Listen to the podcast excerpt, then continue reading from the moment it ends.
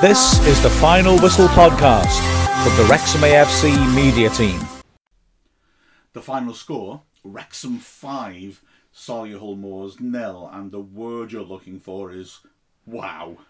We've won every game at home this season in all competitions, and Solihull are a good team. And boy, oh boy, we looked very good in that match. Ah, It was a, a game which saw us revert naturally to our first team. Mendy kept his place on the left hand side after impressing coming back from injury on Wednesday.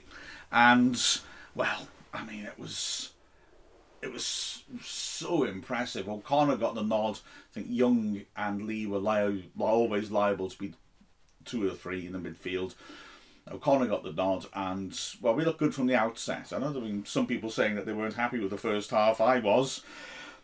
I mean, to be honest, the thing is that Solihull are a good team, and they did a decent job in the first half against us. I want to talk about rest defences. It was a clear example with them. They had the back three, wing backs very high up the pitch to try and force our wing backs back. Didn't work. And Joey Jones, not that Joey Jones, there Joey Jones sitting very deep in midfield in front of that back three. So rest defence was that when they didn't have the ball, they had that defensive shape. The trio with Jones in front, and they weren't moving out particularly. And therefore, when Wrexham were turning the ball over, those players were, uh, you know, forming a, a solid central defensive unit. And although I thought Wrexham played well in the first half, moved the ball about well, it was difficult to make clear cut chances. There was lots of ingenuity and there were lots of good ideas and there were good performances, but Wrexham struggled to get the ball through that solid defensive block. Lots of shots blocked, lots of attempted through balls intercepted. Mullin, in particular, in the first half, was trying lots of things and he just wouldn't quite come off. Uh, and the reason was, like I said, that Solihull had that shape. And that shape also allowed them to, to get forwards. And they, they did show, you know, lively intent going forwards. But Wrexham are well organised defensively now. This is, what is it, our fourth home clean sheet in a row in the league, something like that. And yeah, we are hard to break down. So they didn't create much. The one chance of note they created actually came in the first minute of the game. On my watch, it was 52 seconds when the, the chance passed. Wrexham got a throw in straight from the kickoff in Tozer territory and he hurled it in, but Solihull cleared it, and Andrew Dallas set off on a superb burst. He beat Mendy to it. So a two-on-two break, and he, out, he at first he out-accelerated Mendy, which is quite a feat, and was charging through the middle, and it looked like he might be able to keep it going and be one-on-one with the keeper. But Mendy, excellent recovery run, kept with him, and in the end managed to catch him and put the ball behind for a corner. Excellent recovery defending by Mendy, who would continue to be outstanding throughout. Uh, that was it really in terms of Solihull's threat on goal in the first half, although Wrexham didn't create all that much. There was a real chance in the 13th minute, Mendy this time going forwards, cutting inside and hitting a shot, which uh, Ryan Boot oh, is normally impressive against Wrexham, but I think we'll have to look at himself for a couple of the goals that were conceded. Didn't do very well. He fumbled it he responded well, though, to make the second part of the double save because Mullin was on it like a flash, point blank range. But the problem was so close that Root was a, uh, Boot rather was able to hurl himself at Mullin, and Mullin hit it first time. But you know, I mean, the keeper got so close that Mullin would have been quite lucky to get it past him, even from that close range. And then the rest of the half, like I said, saw Wrexham looking to prompt. Elliot Lee, as ever, was was moving around well and, and causing problems. The wing backs were getting forwards and trying to stretch play. Palmer was playing very well, I thought, winning the duel against the centre backs. But the chances weren't quite coming. Five minutes before the break, Wrexham did carve a nice one out. It was a lovely combination between Lee and Mullin. Lee do, doing brilliantly initially, just to nip in and take the ball away from a Solihull player with his head, then to run onto it and find Mullin to his right. Mullin popped the ball back to complete the 1 2, and then Lee fed Mullin once more on the edge of the area. All really snappy, quick passing. Mullin, with a little bit of space to try a shot, tried to launch it into the top right corner with the outside of his right foot with power, and it just swerved away and missed the target. It was a great move, though, and a great hit and a, precursor for what was to come because three minutes later, with two minutes and a half left, Wrexham did take the lead. And this was Well, this was certainly a precursor of what was to come because the way the goal came about was the game plan that Wrexham used to open up the match. And maybe that's the most pleasing element of this game Wrexham having a clear plan and executing it superbly. So basically, what happened was a Wrexham attack closed down, but Wrexham pressed really hard and forced just a, a clumped clearance from the corner flag. Now, because the clearance was made by the corner flag, Solihull had quite a deep line. And before the player who cleared it could get up the pitch, Tunnicliffe attacked the ball in the halfway line and won a really good, decisive header and planted it straight to Ollie Palmer, who was unmarked in the box. Sort of situation where you think he's offside because the defensive line was higher than him. But as I said earlier, it wasn't because the right side of the defence was still trying to get up after clearing the ball. So Palmer back to goal, clear on goal, took it really well on his chest, pivoted, and as the defender started to converge on him, hits a fantastic strike past Boot with power into the bottom left corner. A great finish by Palmer. He knew he had a chance, he didn't snatch at it, he kept his cool, and Wrexham had the lead. And that press would be the key thing that carried us through the rest of the match because Solihull were looking to pass the ball out from the back. Their centre backs aren't as good on the ball as Wrexham's. And Solihull were a bit more committed to passing out from the back. Uh, they were playing short goal kicks and trying to draw Wrexham on, hoping that they'd bypass the pass and expose us. But we don't overcommit anymore. Talking about rest defence again. Tunnicliffe naturally is more conservative than Cleworth. And our pressing was excellent. It was organised. They chased players down in packs, closed off passing lanes, and just constantly forced errors out of Solihull. And I said in the commentary, and I, I want to repeat it because it's one of the rare moments where I think I got it right. We scored the second goal in the 52nd minute, and frankly, the build up play was the whole seven minutes of the second half that thus far because the pattern was just constant. Solihull getting the ball at the back, trying to pass out from the back, Wrexham pressing effectively and winning the ball back high at the pitch and trying to create a chance. And we did it again and again and again. Or the alternative, what led to the first goal, forcing a hurried, desperate clearance, which meant we would win it in midfield and get on the front foot straight away. And we just kept doing it, kept repeating it, kept repeating it. Solihull, I've got to say, and this was true throughout the second half, failed to learn from their mistakes and kept making that same mistake and, and walking into the press until in the 52nd minute it worked. Luke Young, I mean, what a player to have around when you're pressing. Winning the ball by the corner flag from James Jones as he tried to play a poor pass forwards. Uh, Joey Jones, beg your pardon. Uh, he worked it inside to Palmer, who, for the second time, showed real calmness in the box, allowed a little bit of space on the right. He very coolly controlled turns and picked out Mullin perfectly, and he slotted in a nice finish from about eight yards out, uh, across the keeper, and in off the left post. And Wrexham were 2 0 up. And if I'm honest, the game felt pretty dead then. You didn't really see Solihull coming back into it that much. They did create a half chance a corner by Williams, which was met by Joey Jones 10 yards out. He headed it back across goal, but put it off target. And then Wrexham just started to really pile it on. Uh, another opportunity coming with a nice patient move, which ended with Palmer picking it up left of centre and hitting a curler, which beats the keeper and just went wide of the far post. Before, well, the game really exploded in the 60th, the 60th minute. Initially, the danger came about again from Wrexham's excellent pressing. Gudger receiving it, uh, facing his goal on the edge of the area, rather foolishly just decides to turn without knowing what was behind him. What was behind him? Luke Young, who won the ball back. And then it was a lovely piece of combination play. Forde, who was already up on the edge of the area, squaring it.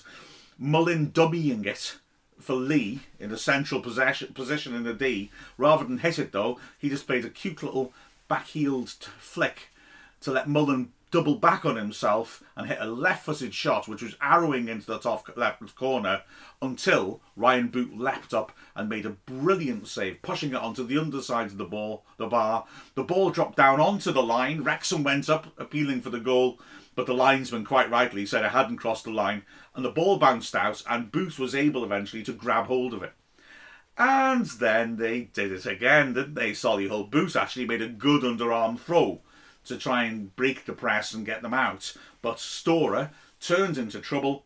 Young again was there. I mean, that's the advantage. Rather than playing him deeper, playing a bit higher up, he's just hoovering up possession in the opposition half. So Storer turns, Young is there. Storer lunges in. He does actually get his foot to the ball first and hook it back towards his own goal, but he's really jumped in to do so, and he follows through with his studs up right into Young's ankle. Both of them went down in a heap. Storer, who could easily have had two yellow cards in the first half. He very cynically fouled Elliot Lee and then pulled his shirt back when Lee beat him straight from the kickoff after the first goal. Well, he did get the red cards. And look, I mean, Storer, as I said in the commentary, is one of those blokes that when he plays for you, love him. When he doesn't play for you, you really dislike him because he's always in the referee. He's always uh, being a bit cute. Tunnicliffe seemed to be clearly standing over him when he was getting treatment after the foul and pointing at him as if to say, he's not hurt. Um, but anyway, even Storer didn't argue when the referee delivered the red card. He actually had the red card out pretty much straight away and was standing with the red in his hand, waiting for Storer to stand up after treatment. And Storer hobbled away. Whether he was actually that badly hurt, who knows? I do know he won't be playing against Wrexham in the next match because he's suspended now. But anyway, so Wrexham did that, and right, we were in complete control of the game anyway. It may well have ended up 5 0, but Solihull collapsed a little bit after that as well. They didn't make any attempts to, to change their defensive shape, by the way, so they almost looked like they were thinking, yeah, okay, this game's gone now. Let's not take a gamble and throw an attacking player on. And yeah, they, they, were, they were picked apart and, and, and folded rather. Wrexham had a goal disallowed uh, five minutes later. Correctly, I think. Tozer slinging in a long the near post. Tunnicliffe, good movement attacking near post. Flicked it on beautifully. Palmer hooked it on target. Boots blocked it with his body, but it span away from him, and the backspin was sending it into the net. Mullin decided to step up and blast it into the, the net just as it was about to cross the line, just to make sure, and to nick a goal.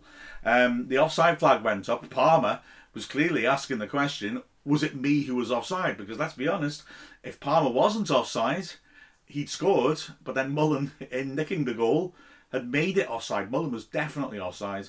Um, who knows what was said to him? I think Palmer was probably given offside. I thought at the time he looked obviously offside. Looking at the replays I did as well, looking at him again, there is a defender behind him. I still think Palmer was offside. I say, if it wasn't him, then it would have been a goal to Palmer. But I think, but it was tighter than I realised. Wrexham kept going again, Wrexham pressing and winning the ball back, and Lee feeding Anthony Forde, who drove through the centre of Solihull's defence, but then tried to hit it and curl it round the keeper, got it too straight and hit it straight at him. But within a minute, Wrexham had another goal. Lee on the left hand side, running into the box, into a crowd of defenders, trying to pirouette his way through them as he'd done so often. Couldn't quite manage it. He retained possession and popped it to Mendy. And Mendy decided to try something and he executed it beautifully, running in, engaging his man, then rolling him to get round the back of the, the box uh, and then driving a, a, lovely ball in the goal mouth. Hayden attacking it in the six yard box, got there and drilled it home from very close range. Hayden celebrating by making a 10 with his fingers. Double figures from centre back in December. Aaron Hayden. Wow.